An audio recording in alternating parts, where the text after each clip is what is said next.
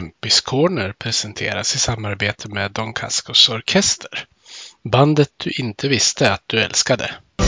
Vi älskar att vinna och hatar förlust Men alltid vi hyllar vårt lag hjärtats lust Övik, ja, Övik, ja, där trivs vi bäst Med matcher i lyan, ja, då är det fett För vi älskar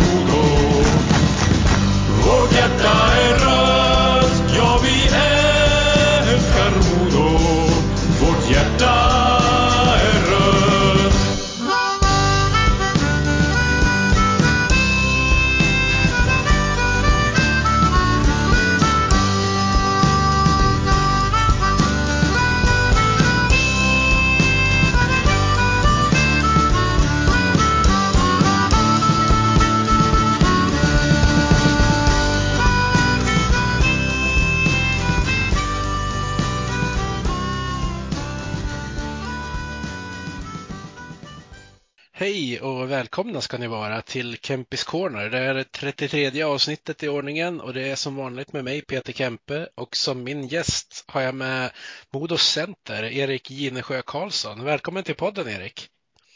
Tack ska du ha, tack ska du ha. Jättekul att du vill vara med.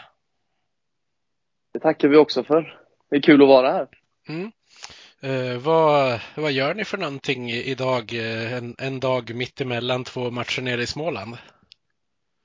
Uh, och vi spelade i Ljungby igår, så just nu är vi faktiskt i, vi är i Jönköping redan nu, så vi stannade här och så bussade vi igår till uh, Ljungby och sen uh, vi tillbaka till Jönköping igen. Och så idag har vi tränat lite, lite lättare men fokuserat på, på några viktiga saker och så har vi mest vilat och uh, käkat mat och sådana där grejer man behöver göra för att hålla sig i form, tänkte jag säga. Mm. Jag tänkte att vi ska komma till själva matchen lite senare i, i, intervjun, men jag brukar alltid börja den här podden med att ställa två frågor till mina gäster. Mm. Den första frågan det är vilken anknytning har du till Modo? Eh, om jag ska vara riktigt ärlig så har jag väl ingen riktig anknytning. Eh, som jag sagt innan så ser jag det som en, en ära att få vara i Modo och få, få spela för Modo. För när jag, när jag växte upp så var ju man hörde mycket om Modo, om Örnsköldsvik som stad, att det var hockeytokiga folk. Eh, så att egentligen är det väl den anknytningen som jag har, att jag växte upp och veta att, eh, att, att Modo var en ärofylld och, och bra hockeyklubb. Mm.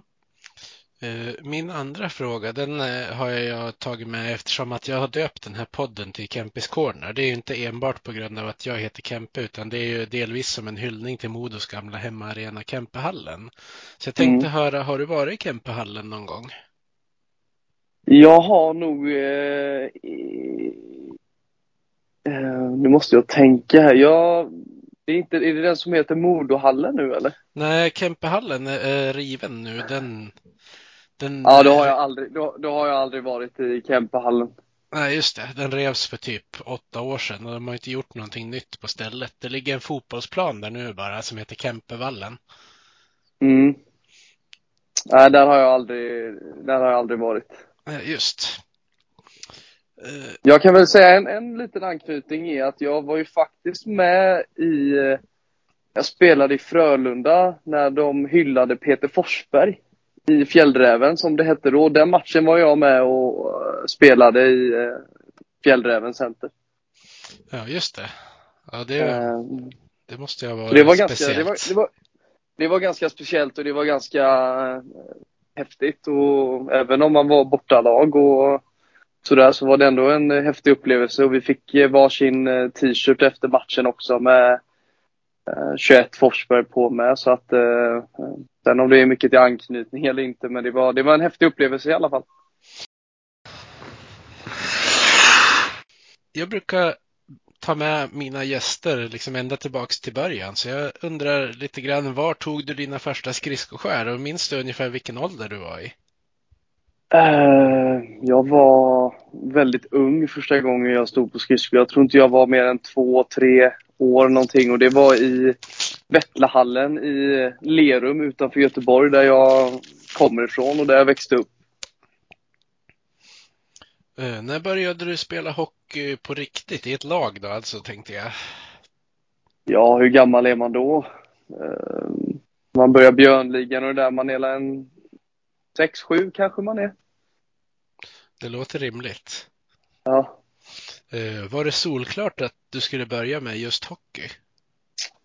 Ja, det var eh, väldigt solklart. Jag, eh, jag höll ju på med både hockey och fotboll. Och sen kom jag till en punkt där det hockeyn vägde över ganska mycket mer och sen var ganska duktig i fotboll också faktiskt, men det var hockeyn var, det var, det var ju det enda som fanns i huvudet så att det var inte så svårt val. Men eh, jag höll ju på med fotboll också, men hockeyn var ganska självklar. Mm. Uh, hur länge höll du på? Till vilken ålder ungefär? Ja, vad kan jag ha varit? Uh, inte jättegammal, men säg mellan uh, i alla fall 12-13 så kanske jag valde att sluta i fotbollen och satsa fullt på hockey. Ja, just. Då, då eh, var det ungefär då du började tänka på att du skulle gå till Frölunda eller när, när blev det att du hamnade där? Ja, jag spelade ju i Lerum ett ganska bra tag och sen eh, gick jag därifrån till en klubb som heter GIK, Göteborgs IK. Så spelade jag ett år där. Och sen eh,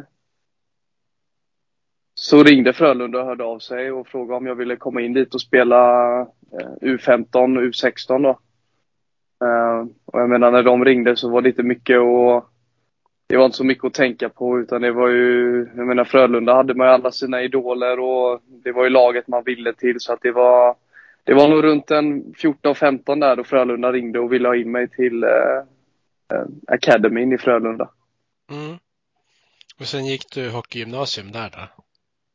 Så gick jag hockeygymnasiet där. Jag i eh, Katrinelund heter det gymnasieskolan, så jag gick ju där i eh, tre år. Eh, två egentligen skulle jag väl säga. Sista året så skrev jag väl A-lagskontrakt jag var 17 tror jag. Då var det ju lite tajt att hänga med i skolan och sen lite synd efterhand, men jag var riktigt aldrig så intresserad av alltså just gymnasiet heller, utan då fanns det nästan bara hockey i huvudet på mig. Så det gick ju något som heter flextid där nere då man fick, fick komma och gå lite som man kände för eftersom att vi tränade på förmiddagarna och efter lunchen så fick man ta hand om det ganska mycket själv och göra läxor och sådana där saker. Men det... Nej, jag var ingen... Eh, jag var nog ingen drömkille i skolan för, för mina lärare om man säger så. Nej, jag kan tänka mig att när man spelar så många matcher som du verkar ha gjort på en säsong, om när du har varvat mellan J18 och J20 till exempel, då kanske det finns lite tid att plugga på. Det, det, blev ju så när det var både J18 och det var J20 och det var landslaget och det... Jag menar det, det är många... Det är många timmar som man är borta och många timmar som man missar och jag menar det tar ju energi också att spela så mycket matcher så att skolan blev lite tajt till slut. Men eh, jag tog ändå studenten och sånt där. Men jag har nog några poäng kvar att, att läsa upp om jag skulle vilja göra det. Ja, det kan jag tänka mig. Men du gjorde ju debut i landslaget som, som 16-åring. Hur var det att bli kallad dit? Hur gick det till med rekryteringen där? Det är klart att det var roligt. Uh, vi, uh, vi var ett jäkla gött gäng i 94-kullen där också. Så att eh, det var väl mer att du fick, eh, jag, jag kommer inte riktigt ihåg, men jag tror att du fick ett brev hem och sen ringde de också och sen eh, det var väl, det var väl så det gick till som jag minns det nu i alla fall. Mm. Det är ju lite hemskt att säga, men det är ju ändå ganska många år sedan som, som, som man var med där första gången. Men det var nog så som jag minns i alla fall. Du fick ett, ett papper och sa att du var uttagen och, eh, och sen fick du också ett samtal från eh, förbundskaptenen. Då. Ja. Och du spelade ju egentligen i, i, på alla nivåer i, i svenska landslaget där, både som 16, 17, 18, 19 och så småningom i junior-VM också. Hur, eh, hur upplevde du det? Eh, menar du helheten eller menar du? Jag, eh, jag tänker du kan ju börja med, med genom årskullarna och sen kan du ju komma till junior-VM efter det. helheten var egentligen att det var ju som jag sa, vi var ett, eh, vi var ett jäkla skönt 94-gäng där. Eh, och jag tror att om jag inte minns det helt fel så var vi nästan från U16 och hela vägen upp till JVM så tror jag bara att det var typ två stycken nya som kom in till JVM. Annars var vi samma gäng som har varit med från första turneringen. Uh, så att, fick ju, jag menar du fick ju kompisar för livet och du fick ju uppleva alla de här häftiga sakerna med, med dina polare och samma spelare hela tiden, vilket är, är ganska få förunnat att få, få göra. Um, men annars så var det, det var skitkul. Eh, jag hade kul varenda gång jag var med i landslaget och man var stolt varje gång man satte på sig Tre Kronor-tröjan också och man ville representera och, och vinna för Sverige. Det är ju eh, det, är ju det häftigaste du, du gör som hockeyspelare. Ja. Uh, och sen var det väl också så att det var ju Jag menar grädden på moset hade väl varit om vi hade lyckats så vinna VM-finalen mot Finland också när vi fick Jag fick ju också chansen att spela det på hemmaplan i Malmö. Uh, vi förlorade ju finalen mot Finland där men det det hade varit häftigt att vinna med den gruppen ett, ett JVM-guld också, speciellt på hemmaplan i Sverige. Ja, men precis. Eh, var det det året som Ristolainen avgjorde eller? Ja, precis. Ja, ja det... Det sitter fortfarande ganska... Det är fortfarande inte jättelätt att prata om eh, det, där målet. Nej, nej, jag minns det som en, en riktig kalldusch.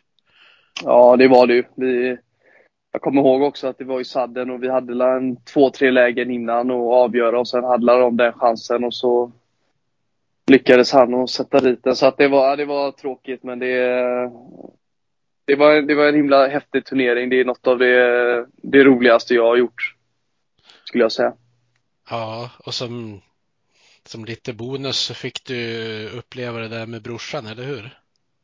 Ja, precis. Han var ju med, lill, lillbrorsan var ju med med ganska många år tror jag. Han spelade tre år i junior-VM. Så han fick ju vara med oss också. Det var ju jäkligt häftigt att få spela en sån eh, stor turnering med, med honom.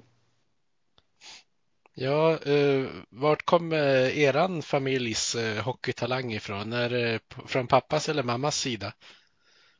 Eh, det är nog från eh, både min, båda och skulle jag nog säga. Pappa har ju spelat själv eh, i Lerum då så att det är inte på någon supernivå men han har ju spelat mycket själv och sen eh, mammas båda bröder har ju spelat hockey också så att det är ju så himla konstigt att vi kom in på hockeyvägen är det nog inte. Eh, så att jag tror att det är lite från både och faktiskt. Ja, det låter ju misstänkt likt så. Ja. Du fick ju göra din eh, elitseriedebut, eller det hette väl, hade väl bytt namn till SHL då när du debuterade va? Eller var det året efter? Nej, då, då kan jag säga att det, det var elitserien fortfarande då. Ja just det, det var året efter det bytte namn då. Ja, det var något ett eller två år efter tror jag. Ja. Det var nog året efter, eller om det var två år efter. Ja, Jag, vet, jag kommer inte riktigt ihåg faktiskt. nej, men var du, du var 19 när du fick spela i elitserien första gången, visst var det så? Uh, uh, nu ska jag, 18 eh, eller, ja 18 eller 19 tror jag att jag var. Uh, 18 var jag nog. Ja, just.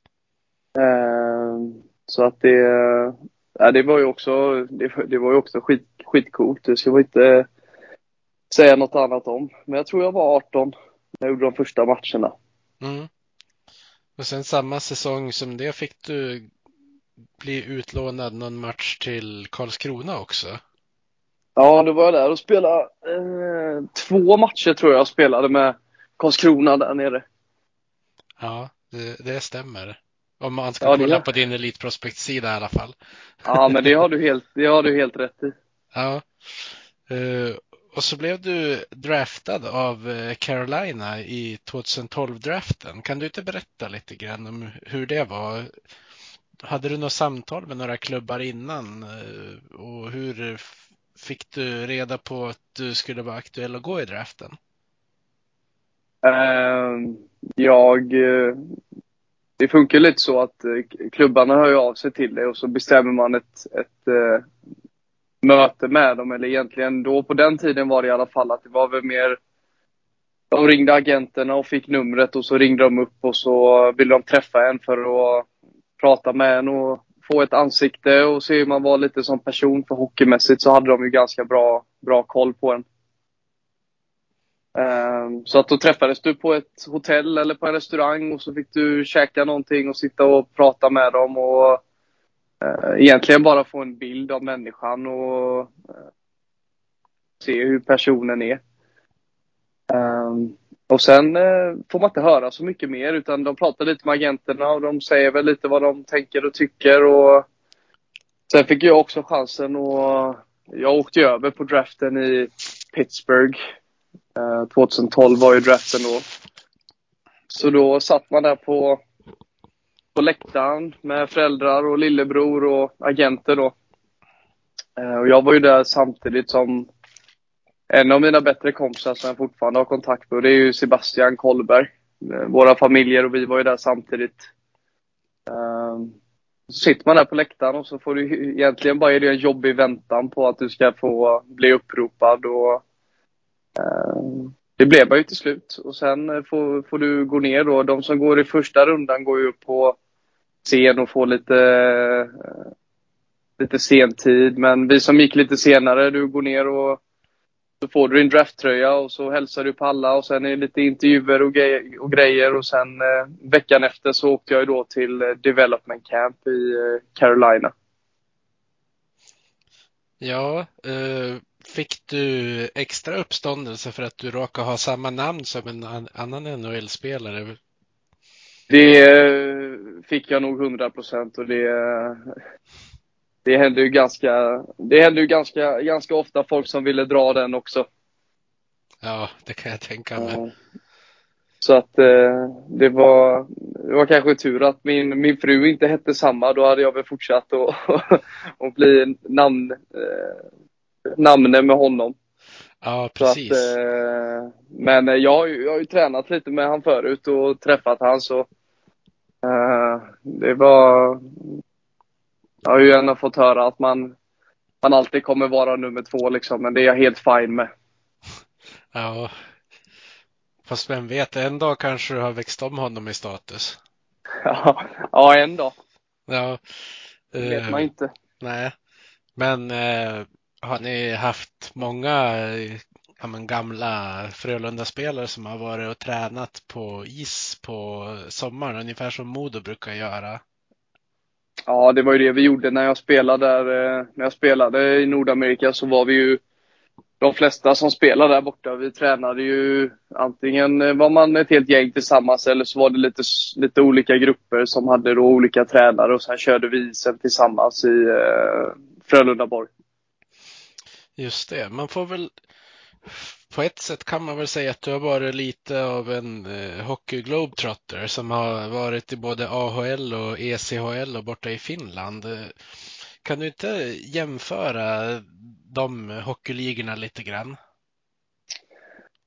Uh, uh, oj, det blir svårt, men det ska jag försöka att göra. Ehm, uh, AHL är ju väldigt mycket, där är ju väldigt amerikansk hockey. Det är gärna mycket dumpa pucken och det är lite fighter och det är lite mindre is också så att det, det smäller ju ganska mycket när man spelar där borta.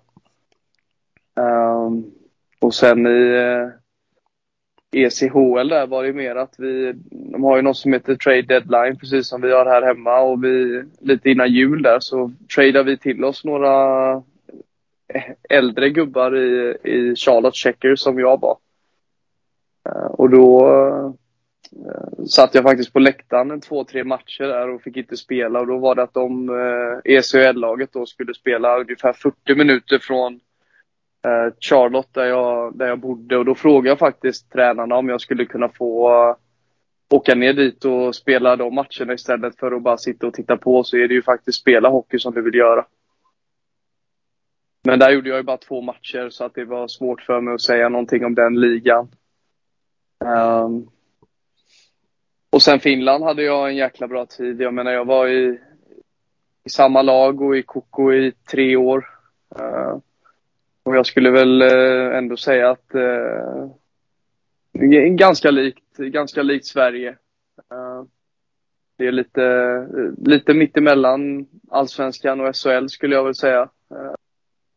Vissa lag, det är lite, lite skillnad på, jag menar allsvenskan är mycket fart och fläkt och mycket kan hända. Medan eh, SHL är kanske lite, lite äldre folk och lite mer eh, defensivt tänk i många, i många lägen. Eh, vilket Finland var något mittemellan där, att vissa lag spelar mycket eh, styrspel och gick på kontringar när, vi, när de vann pucken. Så att jag skulle säga att Finland är lite ett steg mittemellan allsvenskan och Sverige. Eller SHL. Just det. Uh, när du var borta i AHL eh, som, som nykomling, var det så att folk försökte att sätta sig lite på en, särskilt om man kom från Europa? Ja, men så, så var det väl lite. Uh, första dagarna, jag menar först är du med på main camp, på NHL-campen och så är det första katten och så andra katten och så tar de ju ner katta hela tiden. Då får du åka ner till farmarlaget. Och då har du ju så att säga en AHL-kamp där också. Där alla tävlar om en plats i laget. Så att det var väl mer första veckorna egentligen när det var lite, det blev ju lite slagsmål på träningar och folk skulle ju visa att man var Eh, man ville ta en plats i laget liksom och då blev det väl lite så att de skulle inte ge mig en plats lättare för att jag var från Europa eller för något sånt där utan det var ju uh, man fick ju kämpa och göra precis som, som alla andra gjorde. Uh, det är klart att de blir lite så att man kommer från Europa och de vill ju, de vill ju inte att vi ska ta deras jobb heller så att det det var väl mest första veckorna som det var lite hårda, hårda tag och det gäller ju att när man kommer dit att man ändå tar för sig och, och vågar så att man inte bara låter dem få, eh, inte köra över dig, men att de får, eh, får köra med en lite, utan det gäller ju att ta för sig. När man spelar de där matcherna i AHL, är det som man, man föreställer sig lite grann att det är liksom lite tuffare backar som kanske inte är så bra på inte har lika bra puck skills om, om man säger så. Det är väl absolut en skillnad. Jag menar vi eh, i Europa och här i Sverige finns väldigt mycket skickliga hockeyspelare medan där borta som jag sa, det är lite mindre rink och det var mer att stå upp och tackla någon som back kanske och sen komma över röd och så chippa det, dumpa pucken så att forward skulle jaga och sätta en, en tackling. Så att, men det är lite automatiskt så det blir med när det är, när det är mindre rink också, så smäller det ju lite mer. Ja, vad, vad, lärde du dig av din tid eh, i Nordamerika? Eh, väldigt mycket. Jag menar, jag flyttade eh, över till andra sidan Atlanten ändå så pass ung som jag var. Så framför allt så tror jag att jag växte väldigt mycket som, som individ och människa. När jag fick de två åren att vara så långt ifrån hemifrån så pass tidigt så tror jag växte ganska många steg som, som person och som människa. Uh, och sen fick man också känna på det spelet. Jag menar, jag har spelat i, som sagt med juniorlandslaget, hade man ju mött de här eh, USA och Kanada och allt vad det var. Så att där fick man ju verkligen känna på att det är, det är ganska, det är ganska tuff liga att slå sig in i. Skulle, det är ju mitt eh, perspektiv. Ja, blir det ännu viktigare med med centerrollen där borta. Det känns ju på, på något sätt som att centerrollen är olika i olika länder. Ja, ja men det är klart att det är lite, det är lite skillnad. Jag menar där som jag sa, det var ju, var ju mer att han ville ha puckarna djupt, att man skulle sätta en forecheck och sen egentligen bara den som var först på puck skulle liksom smälla på och vinna kampen. Så att eh, det var väl lite mer att man fick jag skulle väl inte säga att det är någon jätteskillnad så uh, egentligen.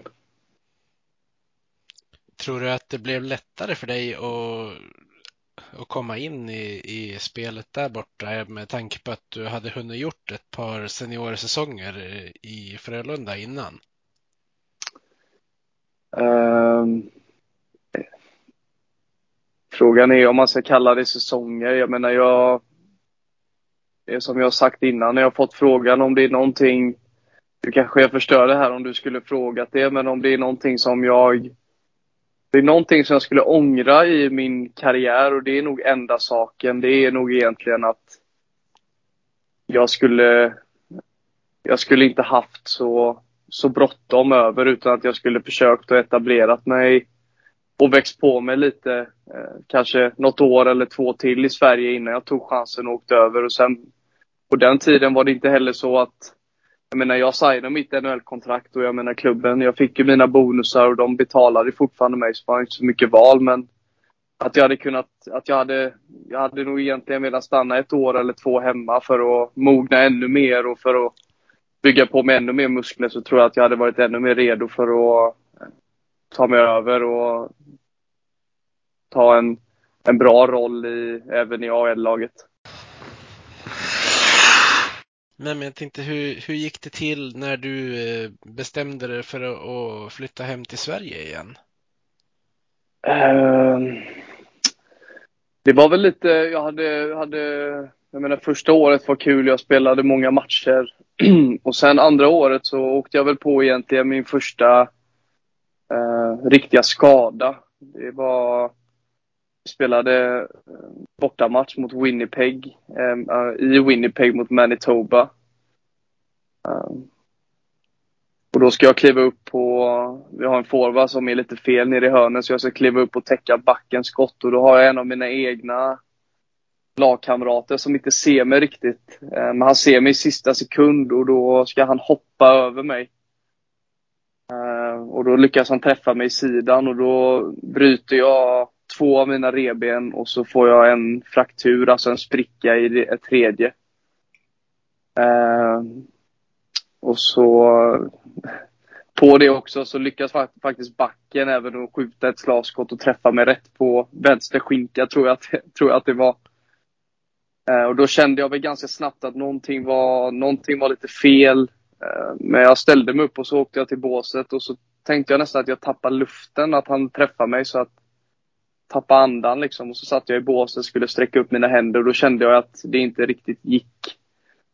Men eh, man är ju som man är så jag sa till läkaren där att det, det, det är lugnt, jag kan eh, kliva ut och köra igen och då bytet efter ställde jag upp för en för en tekning och när jag skulle teka så tog jag i ner mot eh, vänstersidan och då eh, det är då de tror att ett av mina brutna reben träffade min lunga och punkterade den. Så att jag fick krypa ut i båset igen och sen eh, var det lite sjukhusbesök i Winnipeg och ligga på ett hotellrum där med en, eh, jag hade något som heter en tub som satt in i, slangar slangade in i bröstet på mig så att jag skulle få blod i min eh, lunga. Uh, så att då blev det några veckor eh, borta där. Jag tror jag var borta en nästan två månader från säsongen och kände jag väl någonstans där att jag ville, jag ville hitta tillbaka lite till det här att det är att, det, att jag gör ju det här för jag tycker att det är så jäkla roligt och man kände man var borta från allting och, och då kände jag väl och kanske den tiden då som jag kände när man ändå hade haft lite bråttom och man skulle upp i A-laget snabbt och man skulle över till Nordamerika snabbt och då kände jag väl att jag vill kanske ta ett litet steg tillbaka och liksom jag har haft en rak väg hela vägen där. Men att jag kände att fan, jag, jag ville göra det här för jag tycker att det är roligt. Och då, då valde jag väl att, att ta ett år och åka hem till Sverige. Ja, uh, hur, uh, hur, hur blir man behandlad när man ligger på sjukhus? Där kommer klubbrepresentanter och kollar hur det går eller hur, blir man lämnad i, i sticket så att säga?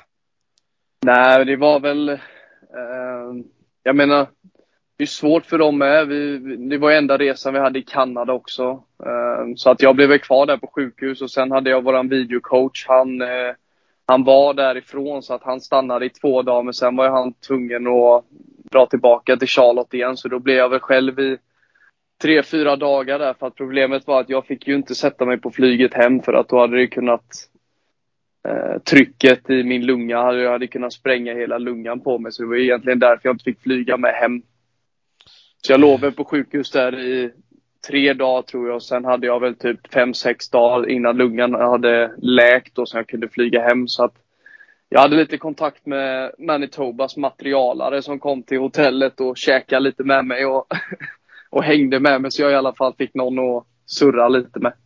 Ja, det var ju bra det, för du, du var ju inte så nära hemifrån heller just där och då.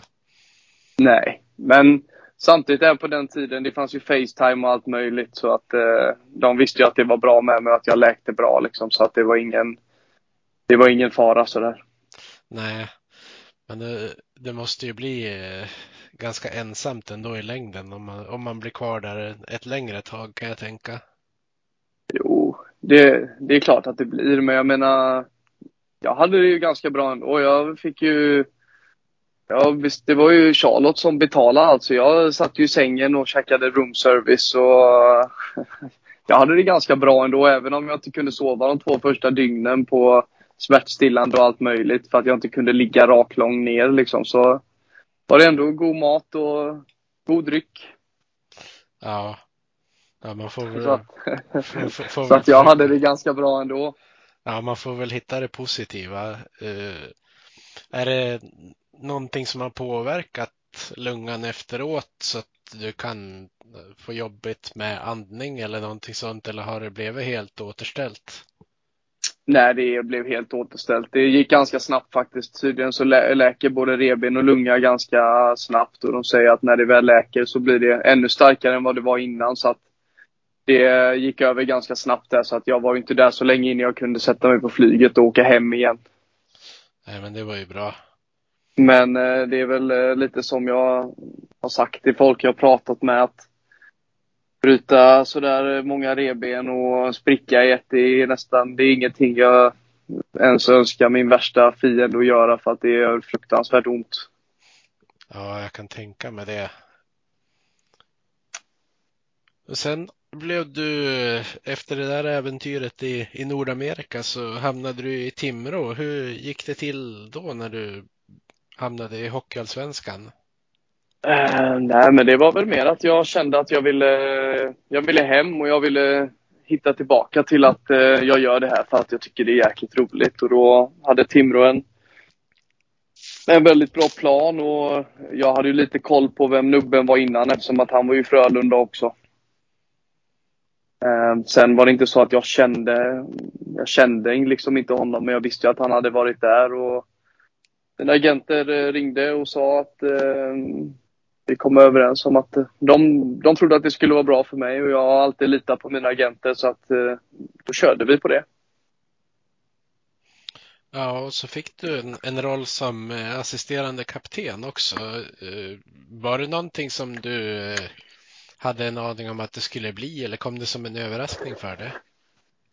Nej, det var absolut ingenting som eh, var någonting som jag, som jag tänkte på innan utan i Timrå hade vi faktiskt så att där fick alla eh, Vi hade väl en keps tror jag och så hade vi Alla hade såna här eh, små lappar typ och så fick man skriva nummer på vad man tyckte och då var det laget som fick rösta fram eh, två assisterande och en lagkapten så att det var inom laget som spelarna fick rösta vilka de ville ha som lagkaptener.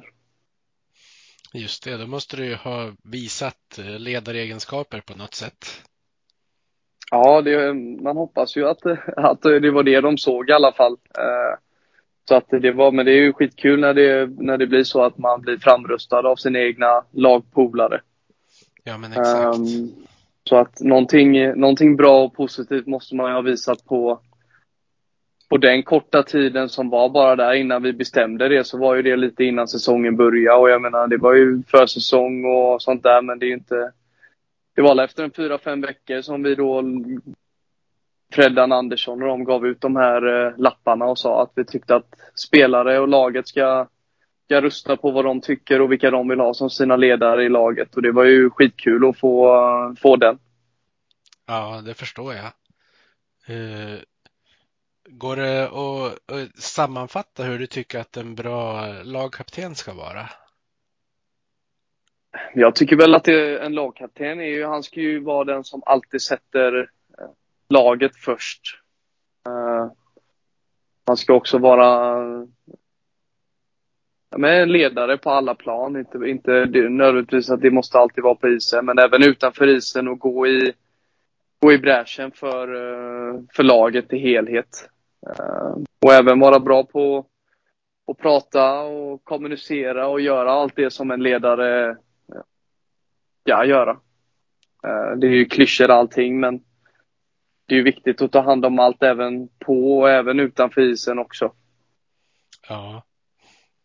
Sen kanske är lättare om man, ja men som Daniel Syvander nu har varit i samma klubb eh, ett par säsonger än det är att komma som ny och bli värvad som lagkapten också.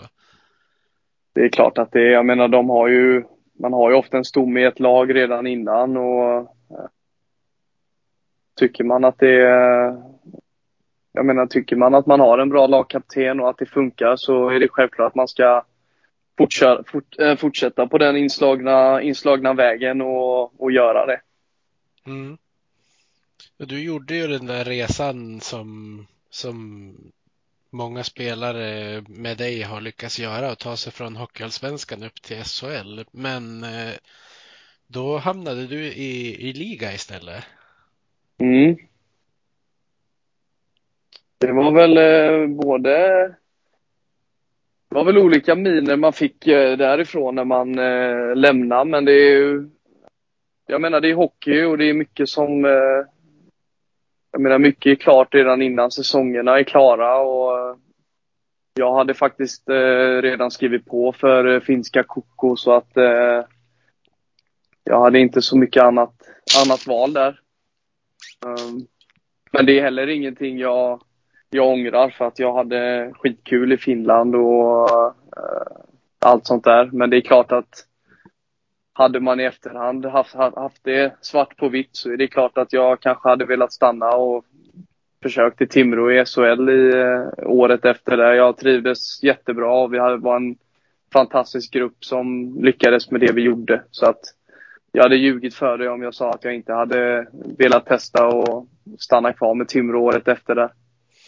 Ja, och Timrå har ju inte haft något flyt när det gäller eh, Jonathan Dahlén och SHL-spel egentligen, för han har ju haft sina chanser borta i Nordamerika just de åren som de har gått upp. Ja, så är det ju. Men eh, det är ju, jag känner Jonathan bra och jag tycker att det är skitkul att han eh, att han är där över och att han faktiskt eh, lyckas också. Ja, precis. Det kanske får, får tyst på de här kritikerna som säger att han inte, inte vågar spela i någon större liga än Hockeyallsvenskan. För det är ju inte det det har handlat om när det gäller just honom. Nej, det är väl därför jag tycker att det är jävligt roligt också. Ja, precis. uh, men uh, kan du inte sammanfatta dina år i, Koko lite grann? Eh, jäkligt eh, roligt framförallt. Eh, staden vi, eh, vi bodde i var inte eh, den största och absolut inte den bästa staden men fansen brann verkligen för hockeyn och vi eh, eh hade, hade ofta väldigt bra folk på våra matcher och eh, allt sånt där och hockeyn var skitkul och jag fick en en bra stor roll i, i Finland och i liga och eh, också på, på sidan av det så är jag tal om stan och hur det, hur det var sådär så jag är väldigt glad att jag hade med mig min fru de, de två sista åren jag var i Finland. Eh, så man uh, spenderar mycket tid tillsammans och med varandra, speciellt när det här corona och allt kom. Det stängde ju ner nästan allting så att det var väl egentligen också det som var det tråkiga. Men så var det överallt när det corona kom och de stängde verkligen ner. Det var knappt så man fick gå till mataffären. Ehm, men jag hade ju kraven på mig att vi skulle, skulle dit och skulle vi skulle ta laget till slutspel. Ehm, första året så hamnade vi la tredje sist tror jag, men de två andra åren så gick vi faktiskt till slutspel. Ehm, vilket jag ändå tar en del stolthet, stolthet i nu i efterhand att man faktiskt kom dit och lyckades göra det man eh, var värvad för att göra också. Eh, Men eh, hur gick det till när du hamnade i Modo? Det var väl mer att jag samma där. Jag menar, jag har varit utomlands i, i väldigt många år och jag kände väl på ett plan och även jag gjorde ju valet helt själv vad jag ville göra. Min, min fru supportar mig i, i det jag, jag vill göra. Men hon har också bott utomlands i fem sex år och jag har gjort likadant och då kände vi väl att vi skulle vilja ha, komma hem till Sverige igen och vara på ett ställe, i, skriva ett lite längre kontrakt och få vår egen bos, bostad och få stanna på samma ställe och inte leva i våra resväskor eh, mestadels av, av året och sommaren och sånt där. Så att eh, eh Nej, det var väl bara att jag la ut ordet att jag ville, jag ville åka hem och då tycker jag att eh, Modo var väldigt på och de, eh, de la också upp en bra, en bra plan och jag tror att de har någonting, eh, eller att vi nu då har något bra på gång. Eh, och då kände jag att jag ville hoppa på det, det tåget. Ja, eh, du skrev ju på eh, officiellt i slutet av april. Yes. Var det, var det Fredrik Glader eller Henrik Gradin som var ansvarig för när du blev värvad? Det var, jag skrev med Glader. Ja, just.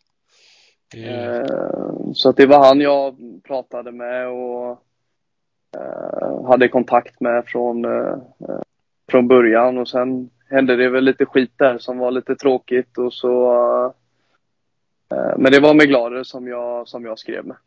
mm. Eh, Hur kändes det då för dig när det blev sportchefsbyte? Påverkade det din känsla av att ha skrivit klart eh, och blivit presenterad? Nej, det gjorde det, det, gjorde det inte. Eh, utan det var... Det är ju mer att, jag menar, det är ju... eh, var ju tråkigt det som hände, men eh, samtidigt så är det ju hockey och det som man säger, det kan ju gå jäkligt fort i, i hockey också, så att det var ingenting som påverkade mig. Nej, eh, vad är i, vad ska man säga, i Modos eh, projekt som, som du tror på? Eh, nej, men jag, jag tror att de, eh, de är ju på väg att göra en liten eh, rebuild, om man säger så. Och eh, de, de satsar ju, de satsar ju och de, jag menar, de, de vill ju vara ett topplag och de vill ju liksom vara där uppe och slåss om det. Och då kände jag väl att men, det kan ju bli skitkul att komma dit och spela. Och sen även som jag även som jag nämnde Eh, i början här av, av podden att jag menar jag är uppväxt på den tiden då eh, Modo är en, en stor klubb och en, en, en bra hockeystad liksom så att det var ju egentligen inte så mycket tveka på att det hade varit coolt att, att komma upp till Örnsköldsvik och spela för Modo Hockey. Mm. Eh, jag har ju fått en supporterfråga från en Johan Westerlund här. Han undrar, vad har du hört om Modo Hockey när du har spelat i andra klubbar eh, under din karriär? Vad säger andra om Modo? Nej, men det är väl inte egentligen så att man man säger så mycket så, men det är ju det är också lite klyscha. Jag menar, åker du upp till, till Örnsköldsvik så vet du hur hockeytokigt det är här uppe och att eh, alla lagen vill ju, man vill ju alltid slå Modo liksom. Eh, så att i det stora hela så är det väl det jag kan, eh, kan säga. Att det är ofta det snacket som går eh, när jag har spelat här och, och i andra lag så är det ofta att man taggar till lite extra för att man vill ju, man vill ju slå Modo liksom. Mm. Uh, jag har också fått en fråga från Filip Hassel. Han säger att det ser ut som att du och Ågård och Svenningsson har blivit riktigt bra polare. Stämmer det? Ja, det gör det. Absolut. Eh, det är väl eh, lite olika nivåer där. Jag och, eh, jag och Filip gillar att spela en del tv-spel. Och vi bor ju även grannar också så att vi eh, hänger en del. Eh, kanske inte alla tre av oss tillsammans sådär utanför men på hallen och käka lunch och allt sånt där. Det gör vi ju, eh, det gör vi ju tillsammans. Ja, det känns ju som att ni har hittat bra kemi på isen. Känns det som att ni blev lite hämmade när, när Filip gick sönder? Försökte hitta en ny tredje länk i, i den där kedjan. Det är klart att det, det blir så. Jag menar, det, det är alltid tråkigt när man som, som kedja startar, eh, startar väldigt bra och sen att den åker på en så pass långtidsskada så är det klart att det blir det blir tråkigt och jag menar man ska ju ersätta han också. Det är en bra hockeyspelare så att det är inte bara vem som helst som kan ersätta honom heller. Utan eh, det är väl klart, jag menar vi hade en jättestark försäsong och började eh, serien väldigt bra också. Sen åkte han på den och sen eh, så är det ju, eh, ska man hitta, hitta något som funkar där och det är väl eh, fick vi Malmberg med oss och det börjar väl lite halvtufft men nu på slutet här så har vi börjat då växla upp lite mer även om vi fortfarande inte är nöjda. Nej, eh, det tog ett tag för han att få in sin första poäng men sen flöt det ju på flera matcher i rad efter det. Ja, ja men det, jag menar ibland är det så att det klickar jättebra i början och sen kom en liten våg med en svacka men eh, nu senaste så har vi ju växlat upp lite igen och jag menar det, det är hockey och det är, det är timing och det är, allt ska klicka liksom så att eh, Sen han kommer in som ny också och lära känna alla och lära känna spelsystem och allt sånt där. Och det kan ju ta lite tid ibland att göra det när det är nya människor och ett nytt system. Så kan det ta lite tid men eh, ja, det senaste har börjat kännas bättre och bättre och vi, eh, vi behöver hitta varandra mer och mer också. Vasan i uppspelet. Kan komma till avslut också! Hitta 1-0!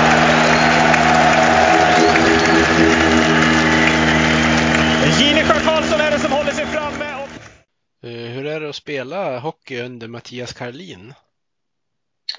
Eh, men det är, det är roligt. Det är bra. Han är en bra människa, Karlin. Han, eh, som jag även har sagt innan här i någon intervju, är att det jag tycker är bra med Karlin är att han, han är väldigt, han har alltid dörren öppen och man får komma in och prata lite eh, som man känner för och han ser, han ser gärna människan före han ser hockeyspelaren och det tror jag är en ganska viktig egenskap hos en tränare. Ja. Och sen har han ju ett riktigt hjärta för Modo Hockey också. Det gör väl inte saken sämre kan jag tänka mig. Nej, det gör det absolut inte. Det är ju, eh, det är ju en, eh, en stor fördel att ha det med. Att man, att man brinner där man brinner för klubben där man är och där man är huvudtränare. Ja.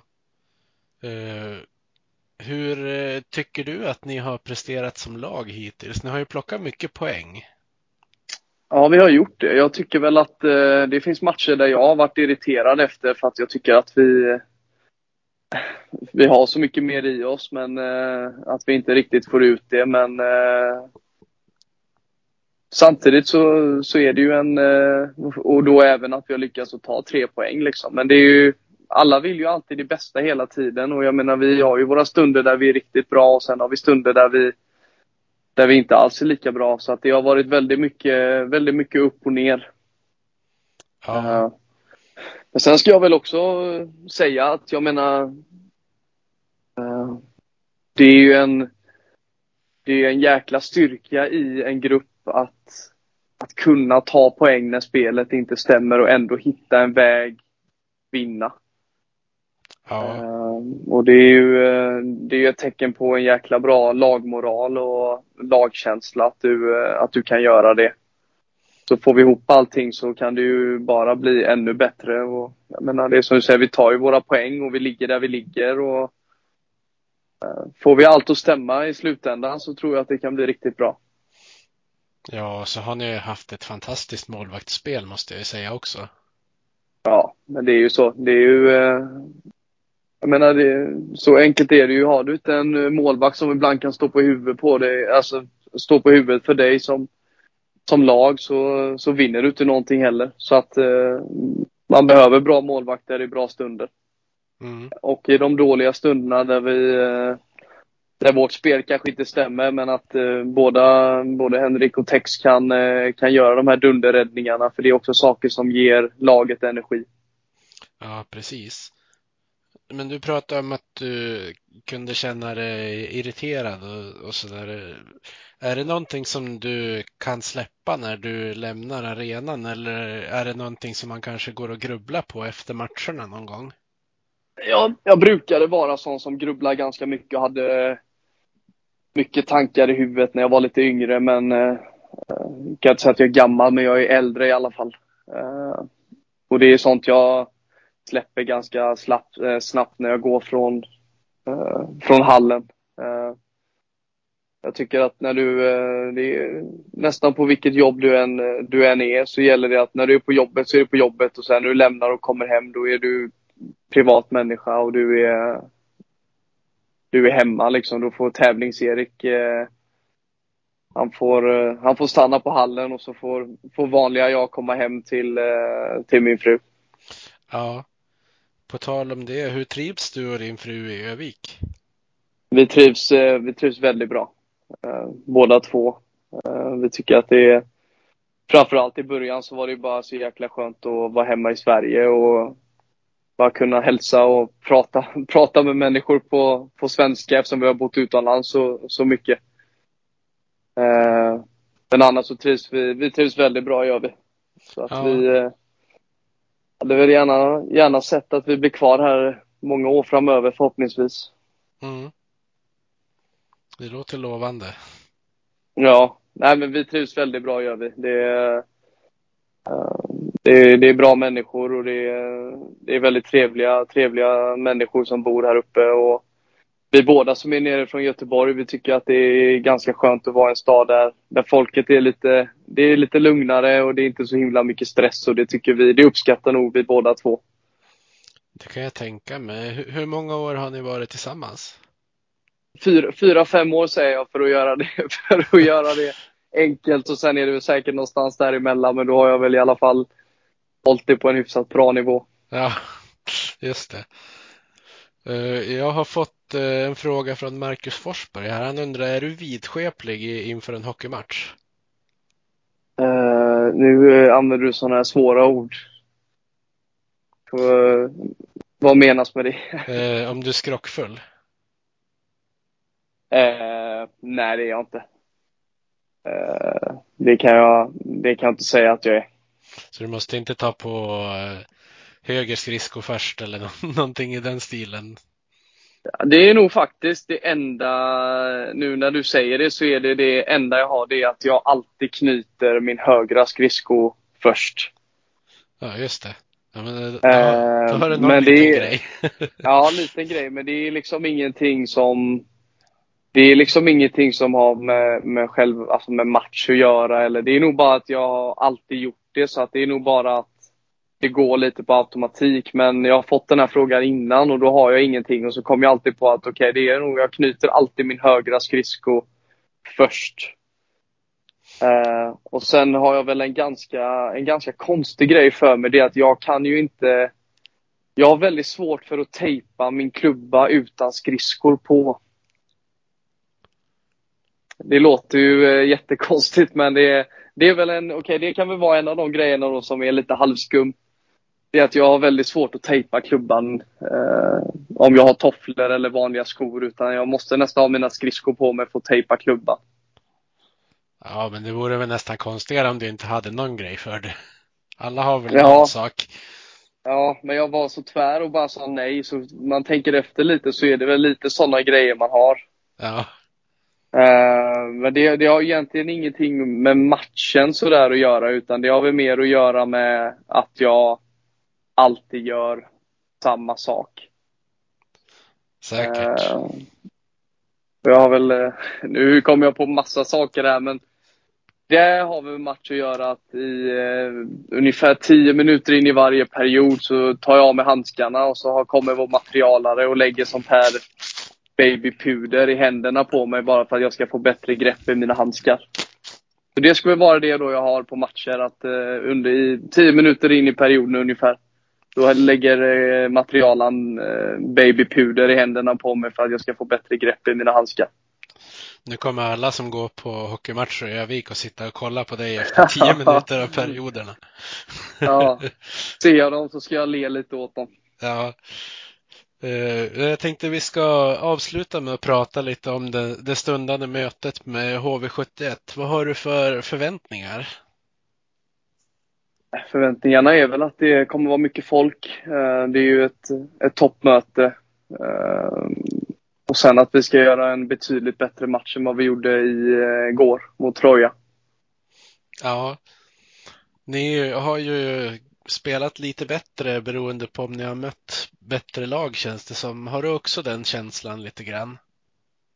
Ja, men lite, lite så har det nog, eh, nog varit. Jag menar, det som jag sa, vi har ju varit väldigt mycket upp och ner och det gäller att vi hittar en jämnhet där. Eh, men ja, förutom matchen borta mot Björklöven då som vi inte var stolta någon av oss över så har vi väl ändå gjort ganska bra matcher mot de lagen som ligger i toppen med oss. Jag hoppas att vi kan eh, få till det imorgon igen. Ja, ni har ju egentligen bara gjort två riktiga plattmatcher. Det är ju just den du nämner och så när ni mötte Tingsryd borta i början. Ja, precis. Och det är väl eh, det är väl också en sån sak som är på en säsong och ha kanske två matcher som är riktiga eh, tapp. Det är ju det är också, det är också en, en styrka i en grupp. Jag menar, det kan vara fler matcher som är så, men då har vi våra målvakter eller att vi har en bra lagmoral som gör att vi ändå hittar en väg att vinna.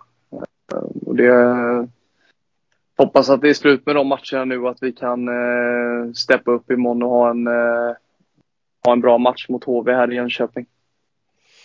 Ja, men precis. Så det var, det var alla frågor jag hade till dig Erik, så vi inte ser till att du blir sen och får böter nu.